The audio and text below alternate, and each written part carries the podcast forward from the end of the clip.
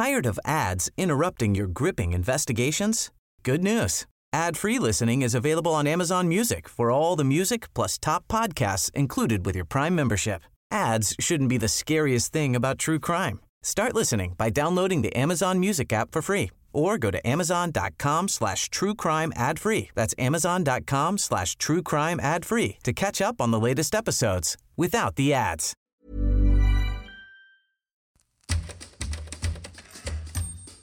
Welcome to Australia on this day. I'm Michael Adams, and today we're going back to Friday, the 11th of July, 1980. That was the day when rock friendly FM radio was going to be unleashed in all of its stereophonic glory in Sydney and Melbourne. Except for the biggest players, it didn't go as fast or smoothly as they'd hoped, and it'd be a rocky road to their rock radio domination. Australian government experiments in FM radio actually started in 1947. Back then, receivers were really expensive, and the transmissions were mainly classical music and the endless drone of parliamentary speeches. By the early 1960s, even these broadcasts were stopped because it had been decided that the FM band was going to be reserved for a fifth television channel. A decade later, the Whitlam government reversed this in favour of the radio route and paved the way by establishing an ABC network on the bandwidth and abolishing station licence fees to help usher in community and commercial stations. In 1975, 2MBS in Sydney became Australia's first full time FM station, playing mostly classical music, and it was followed in mid July that year by 3MBS in Melbourne. Then came Sydney's ABC FM, also playing classical, and more MBSs in Brisbane and Adelaide. So, if you had an FM radio and you liked Bach and Beethoven, you were covered. But you were out of luck if your tastes ran to Bowie and Blondie. All that was set to change 40 years ago today on the 11th of July 1980 in Australia's two biggest radio markets. Melbourne had two commercial licences up for grabs. One had gone to 3 Eon FM, whose owners included band manager Glenn Wheatley. The other had been won by 3 Fox FM. Sydney likewise had two commercial licences, and in keeping with the harbour city's reputation for glitz and glamour, they were owned by some of Australia's most famous media personalities who were determined their stations would open with a bang. Today FM's chairman was TV journalist Mike Willesee, and two of its major shareholders were John Laws and Graham Kennedy. While they were well known and widely popular, they also had their critics, and there was a joke going around that went like this What's so great about Laws, Willesee, and Kennedy being together at one station? Now you can turn all three of them off with one button.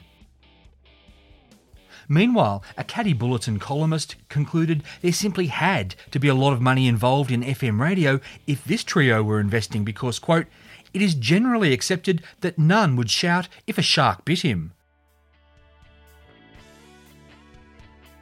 Laws, Willesee and Kennedy's Today FM was to be aimed at 25 to 40 year olds and play mellow rock.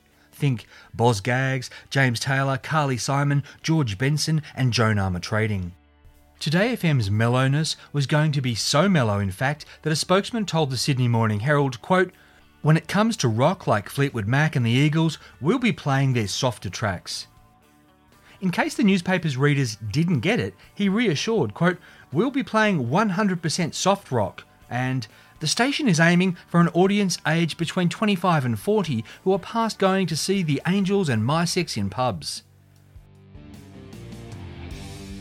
Triple M, they were aiming more for that audience.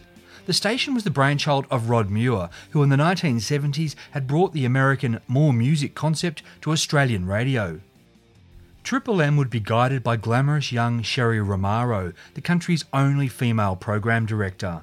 And it would try to capture the 18 to 30 year old market with the harder edge sounds of Bruce Springsteen, Split Enz, and the Angels.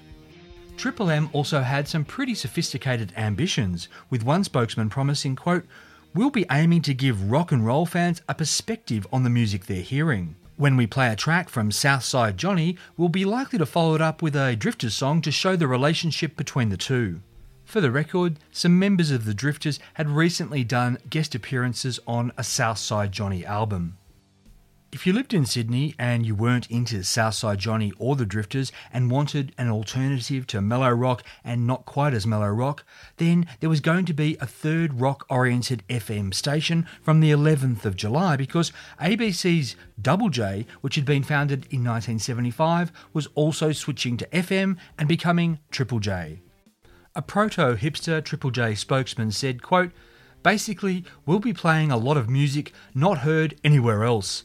There'll be everything from The Temptations to The Human League, The Dugites to JMM and Flash, and The Pan to Chrome. In our opinion, we're playing the best of what everybody else plays. Preparations for the FM onslaught had taken years, but just over 24 hours out from the scheduled start of broadcasting, neither Triple M nor Today FM had done a test transmission from the Artarmon Towers they were to share with TV stations 7 and 10. The day before the big day, Triple M invited reporters to have a breakfast of coffee and croissants at its Bondi Junction headquarters. While the studios were mostly finished, there were still carpenter's sawhorses to be seen and a general sense of chaos prevailed. After breakfast, these same reporters went to today's Crow's Nest offices to lunch with Mike Willesee, John Laws, and Graham Kennedy. Once the journos had cleared out, Today FM techs scrambled to continue testing studio facilities and transmitters, and they'd work at a feverish pace through the night and into the following morning. Meanwhile, at the ABC at Gore Hill, Triple J's staff were reported to feel pretty smug because they'd smartly been doing dummy broadcasts and test transmissions for weeks now. When the big day dawned on the 11th of July, the Sydney Morning Herald ran a front page headline New FM stations on air, but big rush at last minute. The article began Commercial radio goes on the air in Sydney this afternoon. Maybe. Triple M and Today FM were set to start broadcasting at 4 o'clock that day, which was two hours ahead of 3 Eon FM's debut in Melbourne. But 3 Eon FM whose format tagline was Rock and Roll and Heart and Soul, beat both of the Sydney stations. At one minute after midnight, DJ Peter Grace did a time call, announced himself and the station, and said, This is the beginning of a long, long time, before spinning Australian commercial radio's first disc, American band The Eagles' New Kid in Town. Just under 12 hours later in Sydney, Triple J started seamlessly broadcasting in stereo. The first song it played was Perth band The Dugites song Gay Guys. This song was then banned on commercial radio, and Triple J choosing to play it first had a nice circularity with its choice of its first song as Double J in 1975, which had been the band Skyhooks song You Just Like Me Cause I'm Good in Bed. In the lead up to the 4pm face off between Triple M and Today FM, thousands of Sydney rock fans perched by their radios. When the big moment came, these fans all heard the same thing in stereo. The problem seemed to be the cable that linked both stations' studios with the transmitters at that Artarmon tower they shared with TV channels 7 and 10. Triple M and Today FM's management both had to tell the newspapers they didn't know when their stations would be on air. Yet such a trifling detail wasn't going to stop their owners and staff from having big launch parties. At today's Crow's Nest offices, the booze flowed as John Laws, Mike Willesee, and Graham Kennedy hobnobbed with mates like Jack Thompson, Bill Collins, Maggie Tabberer, and Jenny Little. Bruce Gyngell, the father of Australian television, who'd been the chairman of the Australian Broadcasting Tribunal when it had issued the commercial FM licences, had been invited to speak at the Today FM shindig. Now he told the crowd that one of the reasons Today had been successful in its licence bid was the combined expertise and experience of Laws, Willesee and Kennedy. He joked, quote, They have more than filled my expectations with what I regard was the ace promotional stunt, not getting to air. Later, Bruce Gyngell walked into Triple M's party in Bondi Junction and said to owner Rod Muir, quote, I gave you a license, why won't you go on air? The bubbly might have been flowing at both stations, but the headaches would last longer than the Saturday morning hangovers. Technicians at both stations worked all weekend. Sections of the FM aerials on the Artarmon Tower had been adjusted incorrectly, and air pressure was leaking from a cable at one of 17 joints. Rod Muir vented, quote, We've been on the starting block for two years. We want to hear the gun go off. The Sun Herald's media reporter wrote on Sunday, quote, the great FM radio drama, which began on Friday, was looking more like a tragic comedy yesterday. No sooner had technicians fixed one problem blocking the launch of two new FM commercial stations than another hitch was discovered. He continued, Meanwhile, it was all smiles at Triple J, the underdog of the FM race, which had opened right on time at 11.30am on Friday. By that Sunday night, Rod Muir said he still didn't know when Triple M would be on air. But Mike Willesee was more bullish, saying Today FM would be up and running by the following morning or he'd give $10,000 to charity. I really hope that that money did some people some good. The stations did start broadcasting early that week, but their problems actually got worse. While the Australian Broadcasting Tribunal had granted these stations licences, the licences weren't actually going to be confirmed until they started broadcasting successfully. And until the licences were officially granted, the stations couldn't accept ad revenue. And that meant that Today and Triple M were both losing thousands of dollars every day. While these two stations had initially not been able to send any signals at all, now the signals they were sending were too strong and reaching far farther than they were allowed.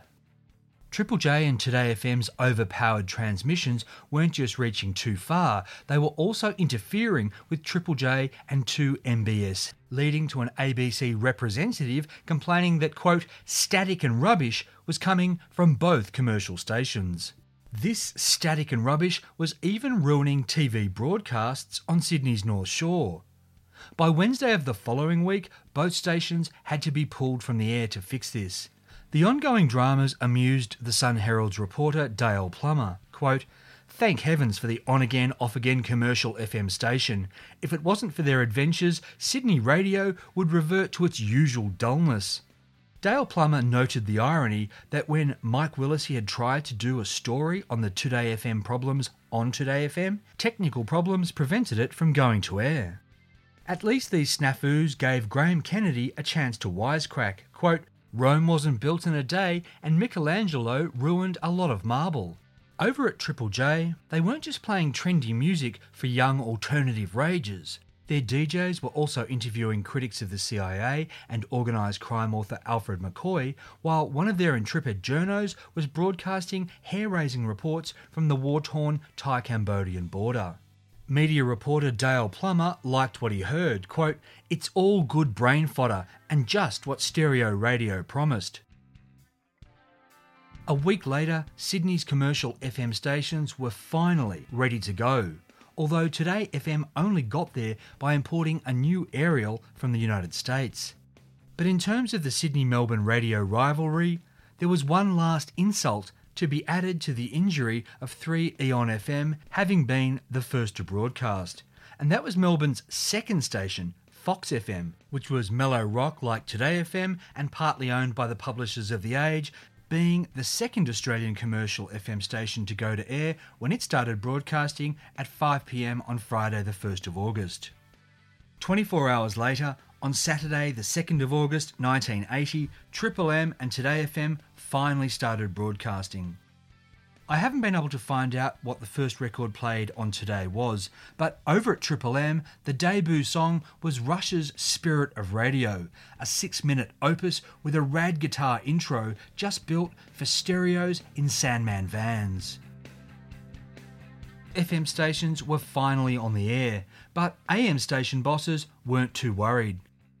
They didn't think these new broadcasters were going to be much competition, variously saying the music they played was too soft or too edgy to drain away their listeners, and that the FM DJs sounded like they were trying too hard. When the first full rating survey was released in 1980, the AM bosses seemed to have been vindicated. For the commercial FM stations, it was a shocker. Triple M had wanted to get 5% share of the audience, and it got 2.6%. Today FM had been aiming for 3%, and it got 2 in response, both stations narrowed their music selections to help better define their audiences. The Sun Herald's Dale Plummer said Triple M and Today FM had missed the moment when public curiosity about FM radio was at its peak and said they needed to spend more money on promotion to reignite interest. That's just what they did. Triple M's marketing in particular was unparalleled because it delivered its own earworms, including slogans like Triple Your Music and Because Your Ears Have Brains. These catchphrases were most often married with the station's marketing triumph, and that was Dr. Dan shredding a guitar to a reworked version of a slice of a 1979 Mike Batt track called Introduction Journey of a Fool. Those TV spots made Dr. Dan a pop culture icon, and the Dr. Dan theme helped define Triple M's sound for a generation.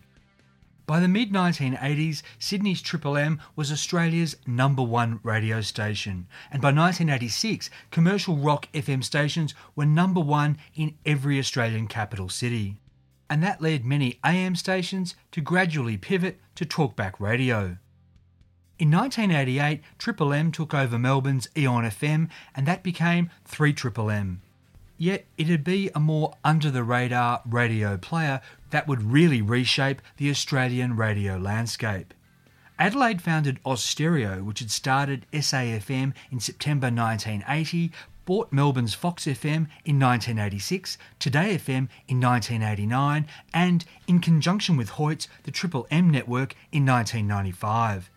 Several big buyouts later, these stations are the jewels in the crown of the Southern Cross Austereo network, which clocks up about $600 million each year in revenue. Not a bad result, given that Sydney Commercial FM Radio's debut was such a snafu. So, happy 40th birthday today to Triple J and Triple M Melbourne, and an early happy 40th to Triple M and Today FM Sydney. I'm Michael Adams, and you've been listening to Australia on This Day. Make sure you're subscribed to get every episode as soon as it's released. If you've enjoyed the show, I'd love it if you could leave a review and rating at iTunes or wherever you get your podcasts. And if you're after more tales from our fascinating history, check out my other show, Forgotten Australia. This podcast was produced in the Blue Mountains of New South Wales on land traditionally owned by the Darug and Gundungurra people. Thanks for listening and catch you tomorrow.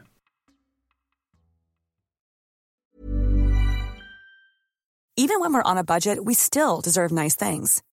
Quince is a place to scoop up stunning high end goods for 50 to 80% less than similar brands. They have buttery soft cashmere sweaters starting at $50, luxurious Italian leather bags, and so much more.